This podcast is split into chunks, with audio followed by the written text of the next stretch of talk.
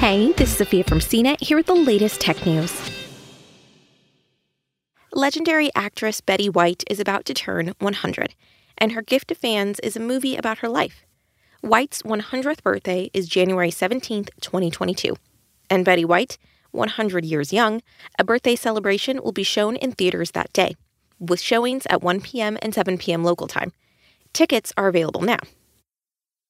The one day only movie will feature the funniest moments from White's long acting career, as well as inside stories of her life and tributes from celebrity friends, including Carol Burnett, Robert Redford, Lin Manuel Miranda, Clint Eastwood, Morgan Freeman, and Jay Leno. White's broadcast career began in 1930 when she was just eight and made an appearance on the radio program Empire Builders. While she's best known to many for her role as Sue Ann Nivens on The Mary Tyler Moore Show in the 1970s, she also played Rose Nylund on The Golden Girls from 1985 to 1992 and has appeared on countless other TV shows as well as in films.